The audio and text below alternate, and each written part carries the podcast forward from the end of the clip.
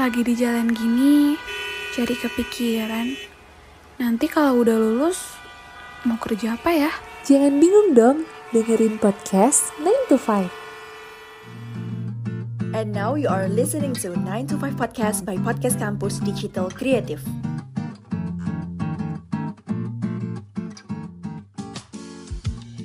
Halo teman-teman, selamat datang in another episode di Podcast 9 to 5. Dan hari ini jangan lupa ya untuk selalu dengerin Podcast 9 to 5 ya. Karena kita selalu tayang dari hari Senin dan Jumat. Jadi buat teman-teman yang mau dengerin episode kita yang lain, jangan lupa untuk kepoin di channelnya Podcast Kampus di Spotify. Dan hari ini ditemenin sama gue, Jesslyn. Dan bukan Podcast 9 to 5 ya namanya, kalau podcasternya cuma sendiri. Karena pastinya bakal ditemenin sama pembicaraan speaker-speaker kita yang seru-seru. Dan hari ini aku ditemenin sama Kak Riris. Hai Kak Riris. Halo teman-teman pendengar podcast 9 to 5. Hai. Hai. Gimana nih Kak, siang-siang gini kita recordnya siang-siang teman-teman.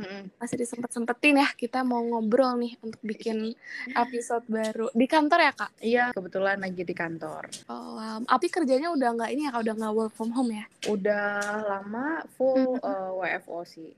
Oh wow, jadi udah lagi kerja nih, sekarang kita mau ngobrol-ngobrol sebentar. Yes. Udah berasa sih kayaknya.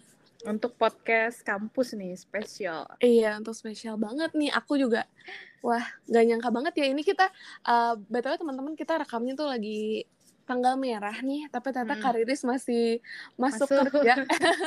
Apa itu tanggal merah? Pulang jam berapa Kak hari ini? Apa full? Sama full. Ini gak apa-apa ya, liburannya produktif lah ya. Oke deh, nah hari ini nih untuk episode hari ini teman-teman mungkin yang udah ngekepoin Kak Riris, bahkan mungkin follow Instagramnya Kak Riris ya, mungkin teman-teman udah gak asing lagi nih Kak Riris sebagai founder dari Anak Bimbing Riris, ya kan Kak? Betul, yes. Kalau boleh sedikit Kak diceritain nih, untuk kegiatan dan aktivitas komunitas, ini komunitas ya Kak bentuknya berarti? Let's say mungkin komunitas kali ya, aku gak pernah bisa jawab kalau Anak Bimbing Riris itu apa, aku gak pernah bisa jelasin gitu loh, itu komunitas kah, grup kah, bimbel kah, kayak gak tahu itu apa gitu. Tapi kalau yang dari aku lihat nih di internet, teman-teman juga orang-orang yang ikut nih gitu kan, take place di Anak Bimbing Riris ini, menurut aku kegiatannya bermanfaat banget karena bergerak di bidang pendidikan buat anak-anak yang mau masuk kuliah ya Kak? Yes, betul. Iya, kalau boleh tahu kegiatannya seperti apa tuh Kak? Sebenarnya kalau ditanya kegiatan yang dilakuin Anak Bimbing Riris, tentu kalau dari tahun ke tahun kita selalu berprogres ya, selalu berkembang, selalu ada fasilitas-fasilitas baru, kegiatan baru kayak gitu. Jadi maksudku nggak sama ya dari tahun ke tahun. Tapi kalau mau ditarik garis besar, ya tentu kegiatannya adalah pembelajaran secara spiritual dan juga materi untuk ke PTN gitu. Kenapa aku mengutamakan dulu spiritual, I mean kayak non material ya, non pelajaran gitu, karena lebih banyak di sini adalah yang aku pengen tekenin adalah untuk teman-teman yang mau masuk kuliah, karena gini kalau Anak Bimbing Riris mungkin memang 90% kan masuk PTN, tapi ada juga anak-anak yang masuk kedinasan atau sekolah tinggi pariwisata dan lain-lain sebagainya. Nah itu kan kembali lagi ke pilihan terakhir ya, maksudnya pilihan mereka masing-masing. Cuman kalau yang aku lakukan sebagai kakak bimbingnya adalah membentuk karakter mereka supaya mereka tuh siap untuk bersaing di PTN, bersaing untuk masuk PTN dan juga bersaing di PTN-nya atau di kuliahan yang ketika mereka masuk gitu sih sebenarnya. Wow, jadi pembekalan gitu ya? Yes, betul sih, lebih itu. Aku kebayang sih karena aku lulus SMA tahun 2019 ya kan, jadi waktu itu ngalamin SBM tahun 2019 gitu, udah pakai UTBK online. Dan emang kayak kalau ngomongin SBM tuh is a huge thing gitu ya Kak, apalagi buat anak kelas 12 gitu kan. Dan kayak tadi aku setuju juga sama Kak Riris kayak untuk mempersiapkan nih teman-teman untuk masuk ke dunia kuliah, karena SBM tuh justru pintu awal kita masuk ke perjalanan yang baru gitu ya Kak. Benar-benar. Wow. Oh, keren banget sih. Tapi buat cerita membangun komunitasnya nih Kak, kayak Kak Riris apakah ada inspirasi tersendiri yang bikin kayak oh kayaknya gue pengen bikin deh gitu komunitas kayak gini gitu? Sebenarnya kalau misalnya kita maksudnya kalau kita flashback, nama Anak Bimbing Riris ini sendiri tuh baru ada di lulusan 2015. Nah, kalau si anak bimbing Riris ini sendiri, maksudnya pembinaan ini sendiri itu sebenarnya udah ada dari 2013, dari tahun pertama aku masuk kuliah sebetulnya. Kalau ditanya cerita awalnya, mungkin ini lebih ke arah personal ya, lebih ke arah intinya gitu, kayak apa, janji lah sama diri sendiri kalau misalnya lolos di PTN nanti bakal ngapain gitu. Nah, salah satunya sih pengen, sebenarnya nggak pengen bikin sebesar ini. Ini aku ngerasa diberkati sekali sama Tuhan bisa jadi sebesar ini, tapi awalnya memang ingin, apa ya ibaratnya ya, jadi aku tuh berasal dari sekolah yang kurang, apa ya, dalam artian kalau sekolahku tuh dulu, kalau sekarang udah bagus banget sih sekolahku. Kalau dulu kan sekolahnya masih, kalau di klaster mungkin klaster 4 kali ya. Jadi kalau lulusnya tuh pasti jadi kasir Alfamart misalnya gitu. Gak bermaksud merendahkan profesi apapun ya. Cuman kayak kan kalau sekolah biasanya ya kuliah gitu kan. Tapi kalau teman-teman aku bener-bener nggak ada yang berpikir untuk kuliah gitu. Jadi kayak ya udah kuliah, sekedar kuliah. Nah dari situ waktu kelas 12 itu aku sengaja cari kayak ya balik lagi ya, aku cari komunitas. Dulu tuh belum ada Instagram apa segala macam, ada itu kayak forum-forum gitu loh teman-teman, kayak Kaskus mungkin teman-teman tahu. Nah itu tuh ada kayak namanya kayak grup aku masuk ITB kalau nggak salah waktu itu. Nah itu grupnya grupnya banyak. Terus bukan maksudnya aku mau masuk ITB ya, enggak, aku cuma pengen kayak cari komunitas aja gitu loh, karena aku masuk Unpad nggak ada pada saat itu, ada cuma masuk ITB. Ya udahlah, akhirnya gabung ke sana, akhirnya ketemu pertama kali. Nah dari situ aku mulai sadar bahwa wah gila, sekolahku nih apaan gitu loh, buat masuk ke PTN tuh kayak nggak bisa bersaing sama sekali gitu, karena pada saat itu aku kebetulan satu grup dengan teman-teman yang berasal dari you know lah, sekolah paling bagus di Bandung tuh apa gitu.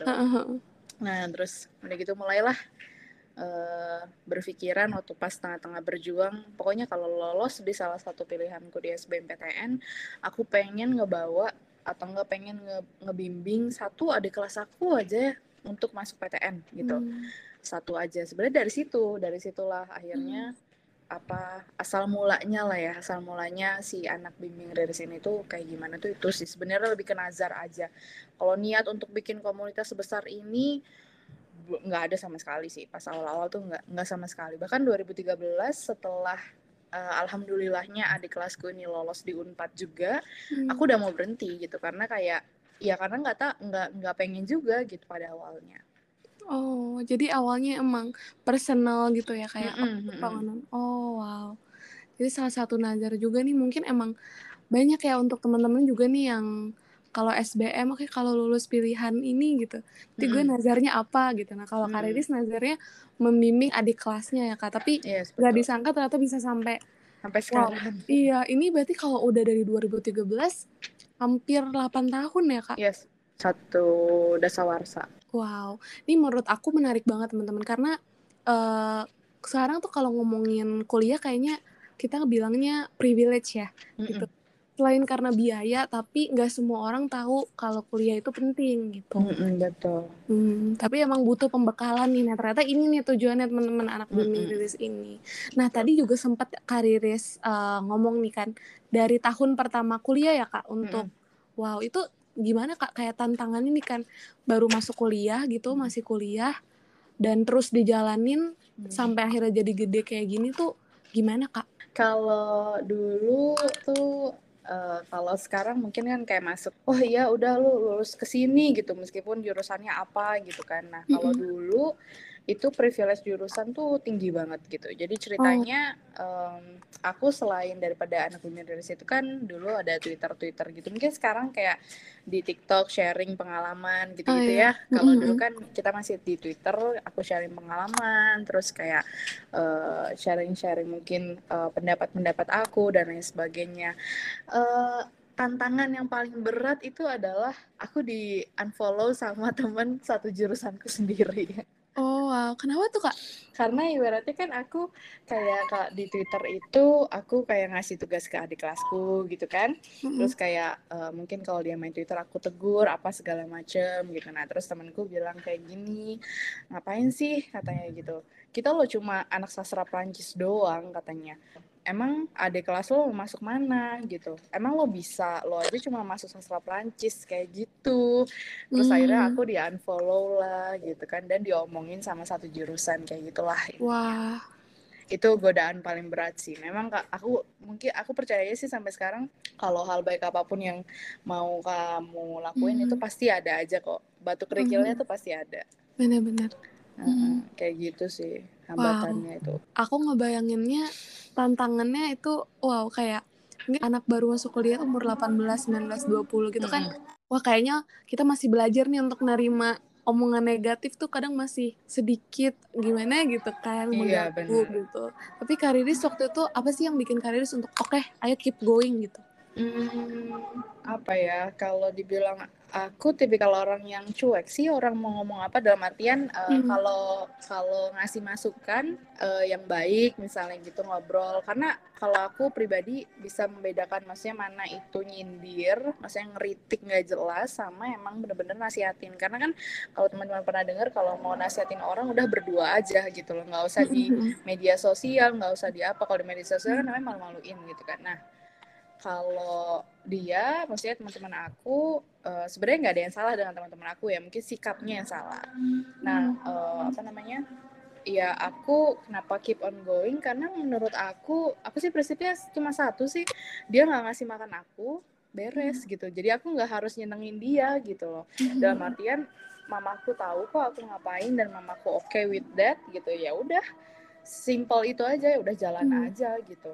Sampai mungkin yang lucunya kita kan udah berapa tahun lah ya lulus dari kuliah, kemudian adeknya si teman aku ini udah mau masuk kuliah tuh, terus kayak dia nge-DM aku gitu loh, Riris boleh nggak adekku ikut anak bimbing Riris gitu-gitu. Nah, percaya deh teman-teman, kalau teman-teman ngalamin diremehin sama orang someday, kalau kalian tetap baik sama orang itu hidup akan berputar terus kok. Benar-benar aku setuju banget sih. Karena capek juga ya kalau misalnya omongan negatif dibales mulu gitu kan. Benar. Nah, mungkin teman-teman nih kita harus belajar juga untuk tahu nih apa yang matters buat kita, apa yang harus kita pikirin, apa yang enggak gitu. Nah terus kalau ngomongin juga nih tentang si komunitas anak bimbing Riris yang tadinya benar-benar dari nazar pribadinya Kak Riris sampai menjadi gede sekarang gitu, tapi awalnya kan mungkin kayak Kak Riris nggak berniatan untuk kayak ngembangin segede itu ya kan. Tapi cerita awalnya sampai dia bisa terus bertumbuh itu gimana sih Kak? Dari aku kan suka nulis nih. Waktu awal-awal masuk kuliah itu aku punya Tumblr, dulu kan masih rame banget tuh nulis di Tumblr ya kan. Aku tulis-tulis lah pengalamanku dan lain sebagainya gitu. Terus aku mention salah satu akun ya kayak apa ya, informasi. Akhirnya di retweet, banyak yang follow aku dan dari situ mulai berkembang lah gitu. Maksudnya mulai banyak yang minta tahu. Cuman mulai dikenal sama orang itu karena salah satu anak bimbing aku itu menang kayak kompetisi menulis pengalaman SBMPTN gitulah di salah satu platform bimbel online gitu. Nah kemudian dari situ di dalam tulisannya dia itu dia mencantumkan anak bimbing Riris gitu. Akhirnya dari situlah aku mulai banyak request, banyak dikenal sama orang dan sampai sekarang ya alhamdulillahnya masih banyak orang-orang yang percaya lah intinya. Karena itu kayak mulut ke mulut sih sebenarnya. Oh jadi emang bukan sesuatu yang direncanakan ya Kak, tapi kayak enggak. Karena setiap tahun itu selalu ada apa ya ibaratnya, pengen udahan tuh udah selalu ada. Ada kayak gitu. Tapi yang aku tangkap juga dari cerita awalnya Kak Riris yang nulis di Tumblr gitu, berarti ngomongin tentang self branding juga ya Kak, untuk apa ya, berani menyampaikan apa sih yang kita lagi lakukan dan kita tahu kalau itu bermanfaat tuh. Nah salah satu yang menarik nih Kak, aku pernah ikut webinar branding gitu, membangun self branding gitu. Terus ada salah satu pertanyaan dari yang ikut peserta webinarnya itu bilang kayak, gimana sih caranya ngehadepin rasa takut nih. Kadang kalau branding takutnya dipikirnya apaan sih nih orang kayak sosokan banget gitu kan. Dan aku pribadi pernah ngerasain yang kayak gitu. Nah, kalau tanggapan Kak Riris tentang yang kayak gini gimana sih Kak? Apalagi sekarang nih mungkin anak-anak muda kayaknya wah sosial media tuh sesuatu yang kelihatannya real gitu. Pokoknya apa yang harus gue sampaikan di sosial media tuh jangan sampai orang salah paham karena takut bully atau gimana gitu. Kalau ngomongin tentang personal branding, sejujurnya kalau yang aku pelajari adalah sebenarnya kita harus real sih sebenarnya gitu. Yang aku lihat ya dari pengalaman aku bertahun-tahun gitu. Jadi kenapa orang-orang banyak yang ibaratnya dari tahun ke tahun tuh selalu ada request gitu, karena kalau misalnya ini bukan, kalau aku tipikal orangnya aku nggak bisa nilai diriku sendiri kayak gimana gitu. Jadi aku selalu kayak denger cerita orang atau enggak kayak orang ngomongnya gimana tentang aku. Kadang-kadang mereka bilangnya apa ya, kalau personal branding itu kaitannya dengan interaksi kamu dengan orang yang kamu tuju gitu. Selain daripada itu ya udah cuek aja gitu. Jadi kayak misalnya nih ya, dari bertahun-tahun aku ngedirin Anak Bimbing Riris, bahkan sahabatku sendiri aja tuh nggak tahu gitu kerjanya tuh apa sih di Anak Bimbing Riris. Itu aku nggak pernah berusaha ngejelasin, bahkan partner kerjaku aja tuh nggak tahu kayak apa sih lu ngapain sih Anak Bimbing Riris gitu, nggak ada yang tahu gitu loh. Jadi maksud aku yang terpenting kalau misalnya kalian mau ngedirin personal branding itu adalah kalian harus set boundaries, harus set batasan gitu. Batasan dalam artian kamu mau nge-reach di mana gitu, mau nge-reach orang siapa, mau tujuan personal branding kamu tuh apa gitu. Kayak misalnya aku personal brandingnya itu kan pembinaan ya, dalam artian pembimbingan karakter lah atau mungkin kesiapan masuk ke PTN gitu kan. Nah, kalau misalnya aku merambah ke bidang misalnya nyampein informasi tentang ujian mandiri, aku pasti kalah sama influencer pendidikan di luar sana gitu. Jadi harus ada ciri khas kalau mau ngomongin tentang personal branding gitu.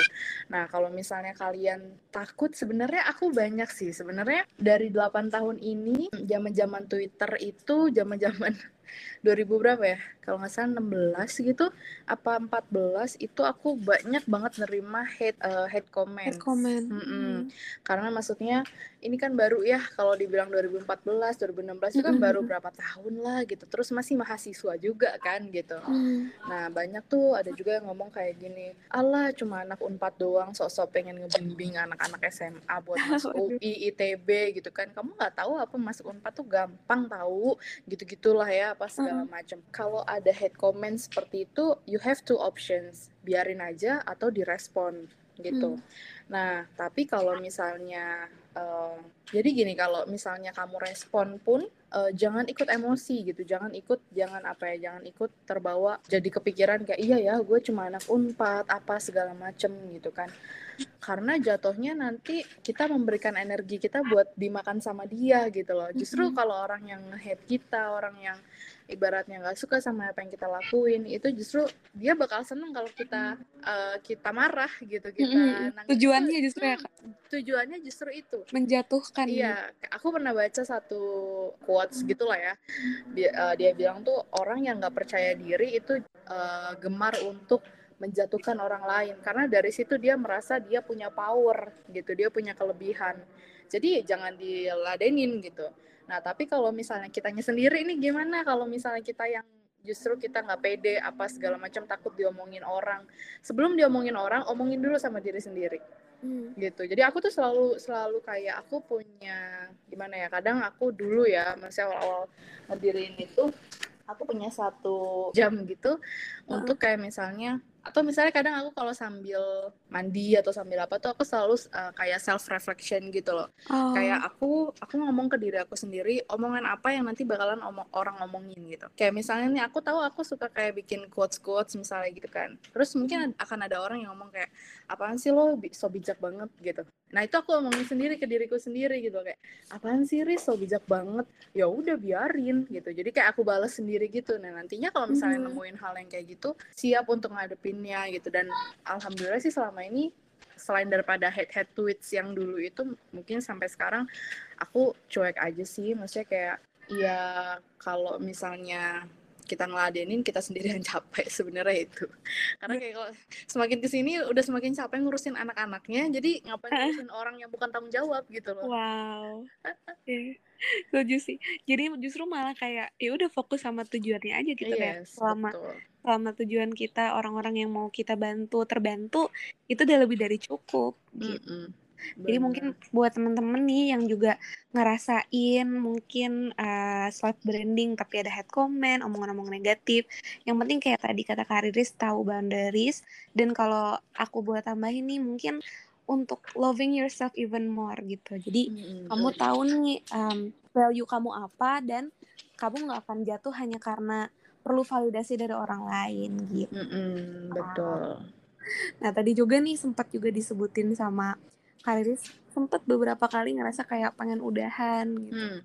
Tapi sampai sekarang masih lanjut ya Kak, bahkan SBM tahun ini ya Kak. Yes. Aku follow Kak Riris di Instagram teman-teman. Dan aku lihat snapgramnya tuh Kak Riris pernah update itu lekas spreadsheetnya tuh udah ada jadwalnya loh guys. Wow. Kamu udah ada 4 grup. Oh, tuh guys, udah banyak banget loh. Tapi kayak sampai tahun ini nih berarti udah genap mungkin 8 tahun gitu ya.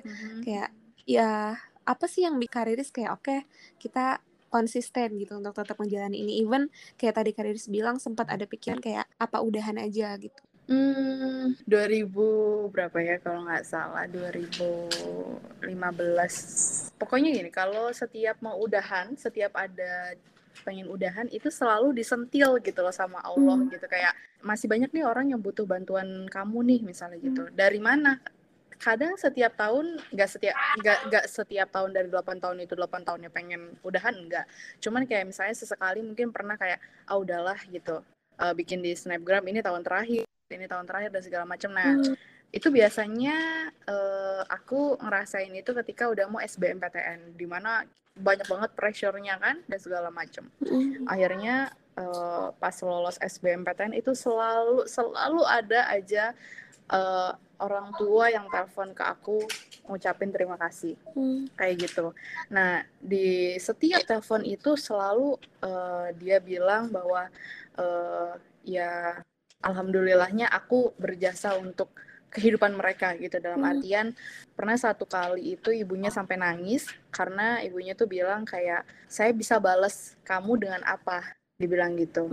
Terus aku bingung kan, apa nih Bu gitu, maksudnya apa, karena di daerah dia nggak ada bimbel gitu, dan di kampung dia nggak ada sama sekali yang masuk PTN, nggak ada yang sama sekali kuliah gitu loh, dan anak ini masuk ke IPB lewat SBMPTN gitu.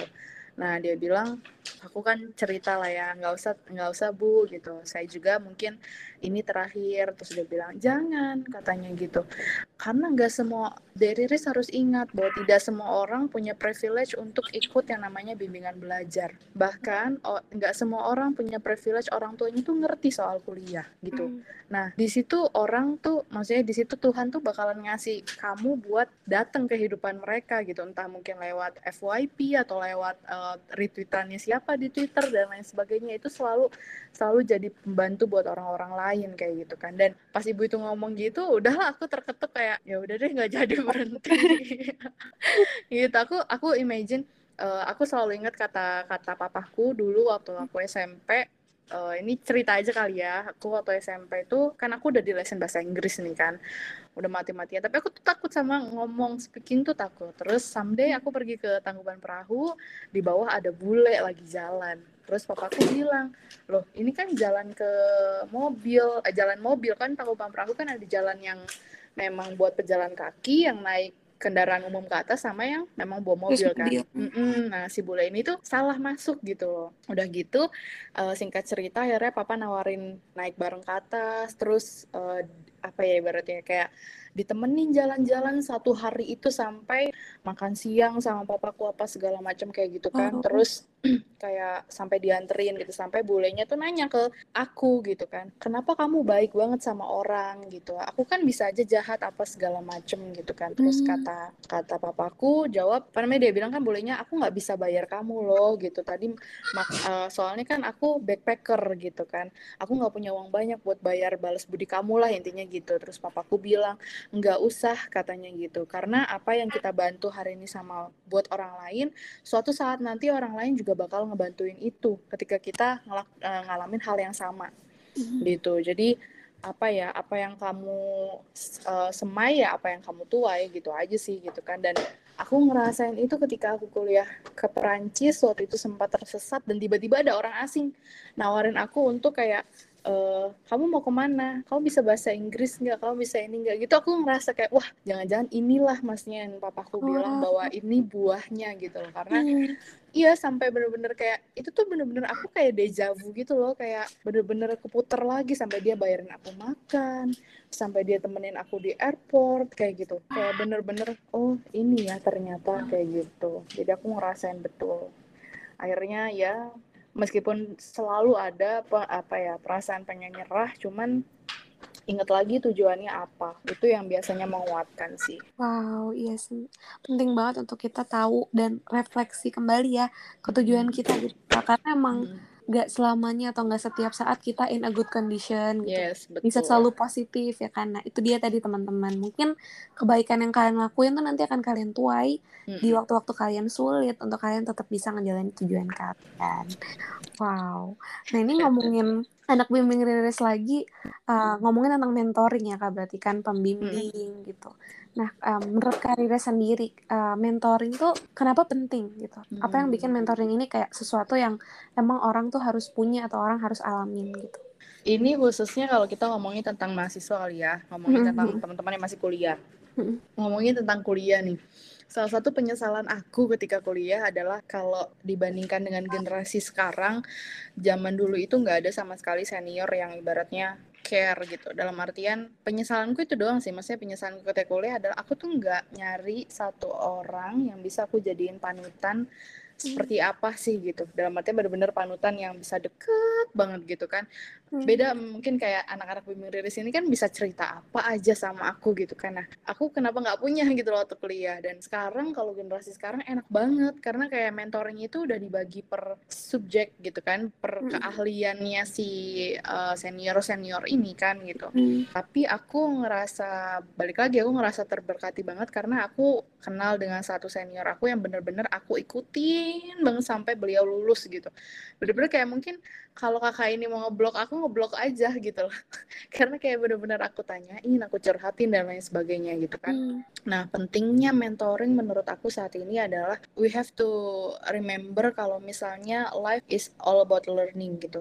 Hidup itu akan selalu belajar, meskipun nanti kalian dari posisi aku nih udah setua ini, kita kan selalu belajar sama orang-orang yang lebih tua lagi gitu kan. Nah, pentingnya untuk punya mentor menurut aku adalah supaya bukan hanya physically kalian berjalan, tapi mentally juga kalian tahu gitu harus cerita ke siapa, harus bagaimana. Dan mungkin untuk generasi-generasi sekarang kelemahannya adalah susah fokus gitu kan.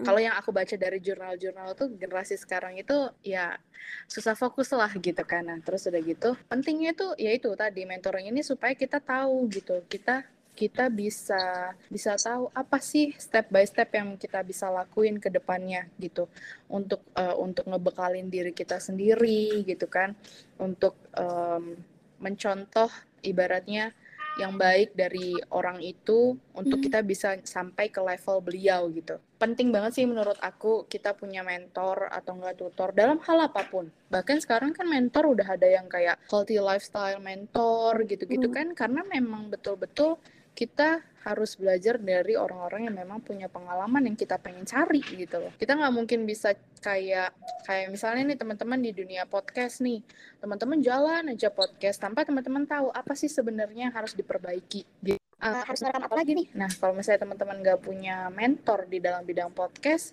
menurut aku teman-teman akan tersesat. Dalam artian ya udah bikin aja terus gitu, nggak tahu gimana cara ngembanginnya, nggak tahu cara gimana ABCDFG-nya gitu kan. Nah, pentingnya mentor itu adalah supaya teman-teman tahu jalan mana yang harus ditempuh supaya tujuannya itu kan bisa jadi sosok yang kayak mentornya lah intinya. Wow, jadi istilahnya di mentoring itu ya kesempatan kita untuk belajar justru ya Kak. Bener. Karena aku juga setuju karena apa ya, mungkin orang sekarang mikirnya, ayo kita punya pencapaian ini itu gitu kan. Apalagi sekarang tuh fear of missing out gitu kan, yang gede-gede sekarang.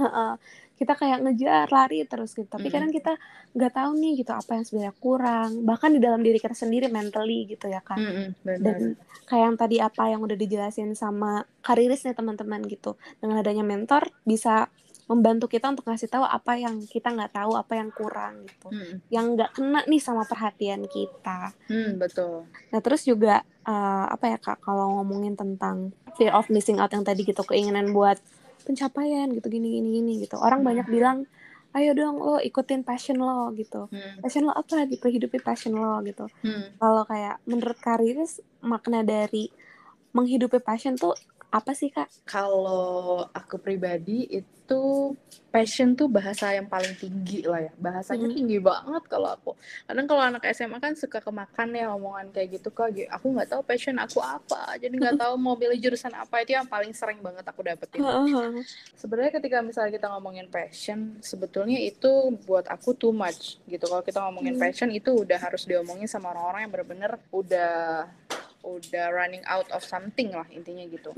Dan bahkan kalau misalnya orang-orang nanya kayak misalnya apa sih passionnya Riris? Passionnya Riris tuh baca sama belajar bahasa asing. Udah, gak ada sama sekali passion yang ngurusin anak SMA, paling ngurusin orang lain gitu kayak. Itu bukan passion, it's not something passion. Tapi daripada kita pusing nih misalnya kayak mikirin, aduh ini passion kita apa ya, harus menghidupi passion kita apa segala macam. Why not kita menghidupi interest kita aja gitu. Kamu interestnya dalam bidang apa nih? Oh aku interestnya ngebimbing anak-anak SMA nih, atau enggak interestnya nih ngelihat permasalahan anak-anak SMA. So ya going with it gitu loh. Kayak jalan aja sama hal itu gitu loh. Kalau kita ngomongin passion terus-terusan, nanti kita malah jadi lupa gitu. Sebenarnya kita nih hidup buat apa, ibaratnya gitu. Untuk purpose-nya apa gitu. Karena kalau passion ya balik lagi, itu tema global sebetulnya. Tema yang sangat besar sekali gitu kan. Karena tidak semua orang, balik lagi ya, nggak semua orang punya privilege untuk hidup di dalam passion itu gitu.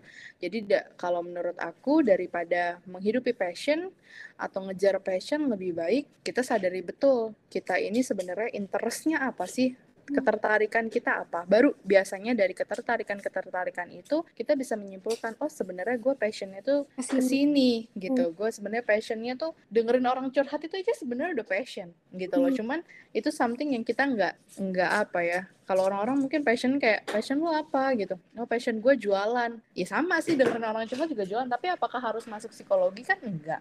Gitu kan. Jadi kita harus lihat dulu interest kita tuh apa. Sebenarnya ngebelibetin. Jadi nggak, istilahnya kalau kita apa ya, kalau passion tuh sebenarnya proses nggak sih Kak? Yes, kayak, betul. Proses passion itu sebenarnya dicari teman-teman. Jadi sambil kita jalan, sambil kita nemuin. Dan kayak yang tadi sempat Kariris sebutin juga menarik menurut aku, kayak passion gue tuh ngedengerin orang gitu. Kita sekarang cenderungnya kayak passion itu diarti-artiin sama hal yang kayak, oh jadi leader, atau oh jadi magang di sini atau magang di sana gitu, sesuatu yang besar gitu kan. Tapi jatuhnya kayak ya udah lari supaya nggak mau kalah sama orang lain gitu. Nah, kalau yang kayak gitu kayaknya jangan ya teman-teman, karena selain karena kalian capek juga kosong jadinya. Iya benar. Nah gitu. Terus juga relate sama teman-teman mahasiswa mungkin ya Kak, kayak banyak yang ikut komunitas, organisasi gitu. Mereka punya peran mereka masing-masing gitu.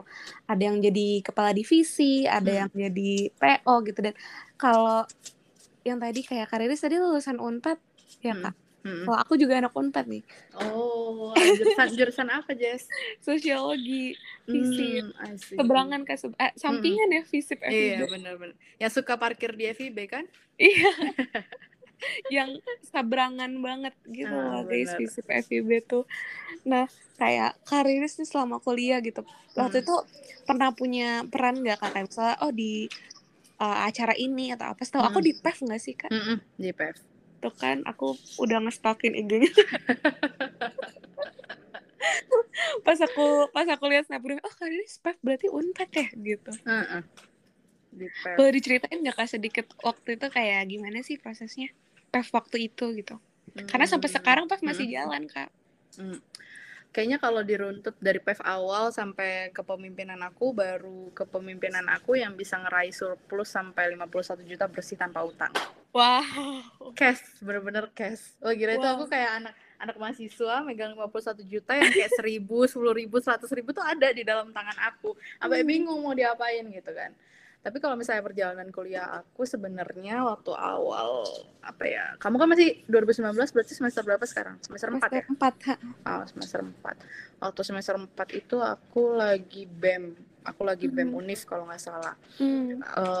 Dulu tuh aku kuliah itu cita-citanya cuma satu, Jess. Cita-citanya cuma bisa ikut organisasi atau ikutan kepanitiaan lah. Karena waktu SMA aku bener-bener kayak dikurung dalam sangkar gitu, karena dari rumahku ke sekolah aja tuh cuma 15 menit, kayak bener-bener ya udah pulang jam 3.30 tuh udah sampai rumah. Bisa berumah. Gitu. Jadi taruhannya sama papaku kalau misalnya masuk UNPAD aku terserah mau ikutan apapun, jangan dilarang, pokoknya papa cuma ngasih syarat pulang ke rumah itu paling lambat jam 9 malam. Kalau lewat dari itu papa jemput. Waktu kuliah itu semester 1, 2, 3 aku di paduan suara mahasiswa. Bukan karena aku bisa nyanyi, enggak, aku cuma ngikut apa karena menurut aku mereka komunitas yang kepanitiaannya rapih ibaratnya gitu. Jadi kayak organisasinya lah, struktur organisasinya rapi. Sampai akhirnya aku TBC karena bolak-balik Bandung Nangor gitu kan. Pakai damri yang masih berasap kan. Akhirnya aku TBC, drop lah semester 3 aku tuh drop kalau nggak salah, semester 3 drop. Akhirnya semester 4 aku masuk ke BEM UNIF. Dari situ aku coba raba-raba kan, divisi apa nih, apa segala macam. Nggak ada yang tertarik, kayak jurnalis nggak ada yang tertarik, pengabdian desa atau pengabdian masyarakat nggak ada yang tertarik, media apalagi gitu kan. Akhirnya masuklah ke kesejahteraan mahasiswa gitu. Jadi ambil di situ, dan gak tahu kenapa mungkin waktu wawancara BEM itu mereka melihat cerita aku tentang Anak Bimbing Riris, akhirnya aku dikasihlah tanggung jawab untuk berperannya tuh jadi dulu tuh namanya Dirjen Kesejahteraan mahasiswa, tapi aku diamanahi sebagai calon mahasiswa. Mahasiswa itu kan ada 3, ada calon mahasiswa sama yang udah lulus ya, alumni gitu. Jadi aku megangnya itu yang calon mahasiswa. Calon mahasiswa. Gitu. Aku yang calon mahasiswa ya berkaitan sama call center-nya UNPAD pada saat itulah intinya gitu. Kemudian pegang PEF juga. PEF itu pertama megang itu jadi divisi acara, kepala divisi acara. Tukang marah-marah, pernah berantem sama ketua BEM, pernah berantem sama wakil dekan, wakil rektor karena nggak dikasih tanda tangan terus kan, itulah. Terus udah gitu akhirnya naik, nyoba-nyoba lah sebenarnya, karena aku tipikal orang yang kalau kuliah itu punya target gitu loh. Jadi kayak tahun pertama ikutan apa, kedua, ketiga, sampai aku punya target sebelum lulus aku harus pertukaran pelajar ke Perancis gitu kan. Nah itu semua aku lewatin lah intinya. Sampai akhirnya iseng nih awalnya gitu, iseng apply ketua pelaksana ya. Ketua pelaksana apa ketua acara sih judulnya lah, pokoknya itu PEF kan gitu. Dan ya alhamdulillahnya kepilih. Enak sih menurut aku, PEF itu pembelajaran yang paling berperan dalam hidup aku sih sebenarnya gitu. Tapi kalau selama kuliah ya kayaknya organisasi komunitas tuh tempat kita ngasah soft skill juga ya Kak. Betul. Cara kerja sama segala macam gitu. Betul. Nah mungkin nih buat dari Karide sendiri untuk teman-teman mahasiswa yang sekarang nih mungkin teman-teman podcast 9 to 5 lagi jadi kadif kah, lagi jadi project officer kah, atau mungkin beberapa dari kalian ada yang pengen gue pengen coba deh bikin komunitas berbasis social media apa gitu, menjadi seorang leader istilahnya Kak dalam tanggung jawab yang lagi mereka pegang sekarang gitu. Nah kalau dari Karide sendiri sikap hati dan sifat apa yang harus ditumbuhkan gitu sebagai seorang leader? Sebelum jadi leader mungkin harus punya sikap, harus punya mindset ini dulu. Kalau aku dari dulu, karena papaku dulu itu, beliau itu 2 tahun berturut-turut jadi ketua BEM di UPN. Jadi beliau ngasih tahu ke aku pertama kali sebelum aku bilang aku masuk BEM, beliau bilang kamu harus ingat kalau nggak akan ada satu komunitas pun yang sempurna buat kamu gitu, nggak akan ada satu organisasi pun yang bisa menyenangkan hati kamu gitu kan. Dan harus diingat kalau misalnya kamu masuk ke sebuah komunitas, organisasi ataupun kepanitiaan, tujuannya adalah untuk belajar, bukan untuk supaya ibaratnya kamu bisa dapetin uang misalnya gitu, kamu bisa dapetin glorifikasi ABCDFG. Nah itu jauhin dari pemikiran-pemikiran gitu tuh nggak boleh sebenarnya, nggak boleh punya pemikiran gitu. Kenapa? Karena nanti jatuhnya kamu bakalan, kalau yang aku lihat nih sekarang nih banyak banget kayak orang kayak bilang udah ikutan ini aja, lebih bergengsi, misalnya kamu turun dan lain sebagainya. Teman-teman yang masih mahasiswa harus punya mindset bahwa teman-teman mahasiswa itu nggak punya value apapun. Dalam artian kita tuh ketika mahasiswa kita tuh nggak bisa ngomong gue value-nya ini nih, gue kelebihannya ini nih, nggak bisa. Karena apa? Karena ketika kita mahasiswa masih kuliah ya tujuan kita cuma belajar gitu. Mau sampai jabatannya ketua BEM Unif pun itu kalian nggak bisa ngetitelin kalau kalian punya kelebihan A B C D F G, karena selama masih kuliah, selama itu pula kita masih akan terus belajar sama orang-orang banyak itu. Itu kemudian kalau teman-teman sebagai seorang leader nih apapun ya, karena menurut aku kita sebagai staff pun kita leader untuk diri sendiri gitu kan. Nah, cuman yang aku rasain ketika aku di dalam kepanitiaan, entah itu jadi kepala divisi acara kemarin ataupun ketua acara, aku selalu menerapkan bahwa staff itu bukan pesuruh lah, bukan ya kalau bahasa kasarnya babu lah intinya gitu. Jadi kan banyak banget tuh kayak aku lihat di mana namanya TikTok atau apa, kayak misalnya mereka ngeluhin, mereka doang yang disuruh-suruh apa segala macem gitu kan, atau enggak ngelihat ketua-ketuanya hahihi, merekanya kerja keras misalnya gitu kan. Kalau aku dulu kalau kita jadi ketua divisi kayak bidang atau ketua acara, kita harus mau turun ke bawah. Dalam artian kita harus mau ikut rapat-rapat kecil, kita harus mau, jadi nggak jangan saklek untuk ngedengerin cuma di misalnya kita jadi kepala bidang itu kan membawahi divisi-divisi, terus kita cuma ngedengerin dari kepala divisinya doang. Nah itu jangan, usahakan untuk denger juga dari staff-staff di divisinya itu gitu, gimana sebenarnya, apa kendala mereka dan lain sebagainya kayak gitu kan. Jadi biar nggak ada miskom antara ketua acara, ketua divisi, ketua bidang ataupun staffnya kayak gitu. Jadi jangan, itu sih sebenarnya menurut aku, jangan glorifikasi jabatan, posisi gitu ya. Posisi, betul. Karena aku sering banget ngelihat beberapa kali ya ketua-ketua itu kayak ya udah gue ketua apa segala macem kayak gitu kan, terus kayak cuma datang rapat global doang 3 kali sebulan misalnya gitu. Aku dalam PEF itu 9 bulan itu pula full aku sama rapat. Hari ini rapat divisi acara, besok divisi desain, besok ini, besok itu, besok ini, besok itu, begitu.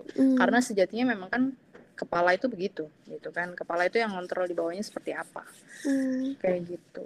Tapi balik lagi ya teman-teman, yang paling penting banget ketika kalian mau masuk ke komunitas atau organisasi please jangan mengglorifikasi derita kalian ataupun mengglorifikasi fasilitas yang kalian punya, karena balik lagi kita terus-terusan belajar gitu. Jangan kayak misalnya masa di komunitas gue disuruh bayar 90.000 buat dana awal bla bla bla gitu kan. Nah aku selalu bilang tuh kalau misalnya ada adik kelas aku atau apa yang curut kayak gitu, aku tanya buat apa dulu itu gitu kan. Ya udah, kalau 90.000 itu berguna untuk hal-hal yang menyangkut acara kalian, jangan ngeluh gitu loh, dalam artian ya kalau kalian nggak mampu ya tinggal bilang aja nggak mampu gitu kan. Karena jujur kalau misalnya kalian ketika ikutan kepanitiaan atau organisasi kalian ngerasa kalian yang capek sendiri, nggak akan dapat pembelajaran di dalam organisasi itu. Gitu. Jadi tetap tanemin bahwa oke, gue ikutan komunitas podcast ini supaya gue bisa belajar dari banyak orang gitu. Itu doang gitu. Jangan ada kayak biar gue bisa jadi artis gitu. Gitu tuh enggak apa ya ibaratnya. Janganlah kalau kayak gitu, kalau punya niat kayak gitu.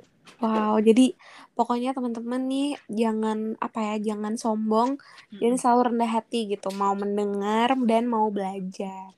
Betul, gitu. Karena susahnya gitu sih. Kayak misalnya waktu itu aku pernah marahin tuh. Jadi kayak alumni anak bimbingku ada yang ikutan, dia emang suka lomba debat segala macem. Terus tiba-tiba dia mau ditarik ke BEM gitu sama anak-anak BEM. Terus dia bilang, "Kak, tapi kalau teman-teman aku tahu aku masuk BEM, nanti mereka pada bilang, 'Ih, Nin, ngapain sih lu masuk BEM, Nin?'" gitu kan, kayak lu nggak bisa nanti pamor lu turun kayak gitu, nanti lu yang juara-juara debat malah jadi dikenal jadi budak rektorat apa segala macam lah gitu kan.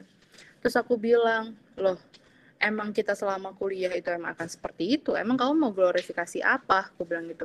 "Toh yang kita nggak bisa bilang kita punya value apa. Kamu juara lomba debat di sini misalnya di dalam kampus kamu coba keluar, kamu siapa?" Aku bilang gitu kan.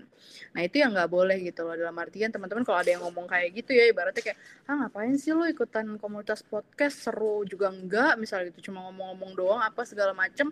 Ya kalian bilang aja kayak misalnya, "Oh ya, semua komunitas bagus kok gitu, dan semua komunitas atau organisasi itu tujuannya untuk kita bisa dapat ilmu lebih banyak lagi gitu kan."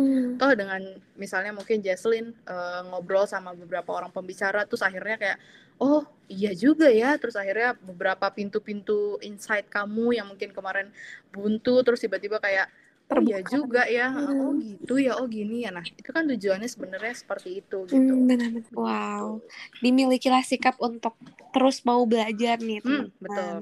Dalam apapun yang lagi teman-teman podcast 9 to 5 sekarang lakuin, yang lagi jadi tanggung jawab kalian, pokoknya jangan lupa untuk terus belajar sekecil apapun itu ya Kak, tiap hari.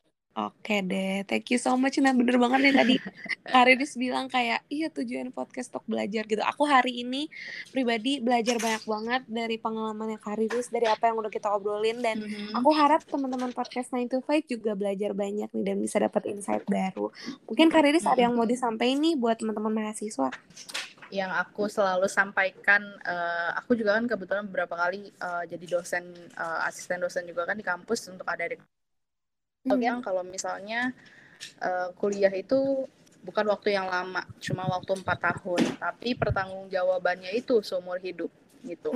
Jadi ketika teman-teman kuliah, make sure bahwa teman-teman sudah memaksimalkan waktu teman-teman dengan baik, bukan hanya dari segi IPK sebagai tanggung jawab kita ke orang tua, tapi juga dalam segi non akademis sebagai pertanggungjawaban kita terhadap diri kita sendiri. Karena for sure ke depannya teman-teman nggak mungkin terus-terusan ngetek sama orang tua, dalam artian begitu kan, kita sendiri yang harus cari nih gimana kerja, meskipun misalnya teman-teman kerja sama orang tua atau kerja akhirnya bagaimana gitu ya, tapi kan tetap soft skill dan sikap dan pengalaman teman-teman yang nantinya akan bicara untuk masa depan teman-teman ibaratnya gitu. Jadi ketahui diri teman-teman sendiri butuhnya apa, keinginannya apa, dan satu sih mungkin pesanku yang paling penting adalah jangan ikut gitu, karena bisa jadi orang lain, teman-teman kalian misalnya doyan dugem misalnya gitu, terus kalian ikut-ikutan dugem. Misalnya teman-teman kalian papanya udah kayak 7 turunan, sementara kalian sendiri misalnya berkebutuhan harus bekerja dan lain sebagainya, ya jangan ikut-ikutan gitu. Apapun dalam hal organisasi, kepanitiaan juga jangan ikut-ikutan temen. Aku pengen ikutan ini karena si teman aku mau ikutan ini gitu. Jangan, karena yang akan tersesat adalah diri kalian sendiri. Gitu. Jadi bertanggung jawablah sebaik mungkin. Kalau capek istirahat, habis itu lanjut lagi. Ibaratnya pokoknya jangan capek-capek dan selalu ingat untuk self reflection, untuk bicara sama diri sendiri itu lebih penting. Wow, jadi selama perjalanan teman-teman nih, teman-teman podcast 9 to 5 selama kuliah, jangan sampai kehilangan diri sendiri gitu ya, Kak. Yes, betul. Oke deh, nah itu merangkum banget nih untuk episode kita hari ini. Mulai dari ngomongin anak bimbing Riris, ceritanya Kak Riris, siapa sangka ya guys, ternyata dari nazar sampai udah 8 tahun gitu kan, ngelewati masa-masa pengen berhenti. Aku harap teman-teman bisa belajar banyak dan semangat untuk ngejalanin tanggung jawab kalian masing-masing. So thank you so much teman-teman udah dengerin podcast 9 to 5 episode hari ini. Thank you. We're gonna see you on another episode. Dan jangan lupa untuk selalu nonton Podcast 9 to 5 di channel Podcast Kampus di Spotify kamu. Dadah. Bye-bye. Sekarang gue jadi tahu mau kerja di mana setelah lulus nanti. And now you are listening to 9 to 5 Podcast by Podcast Kampus Digital Creative.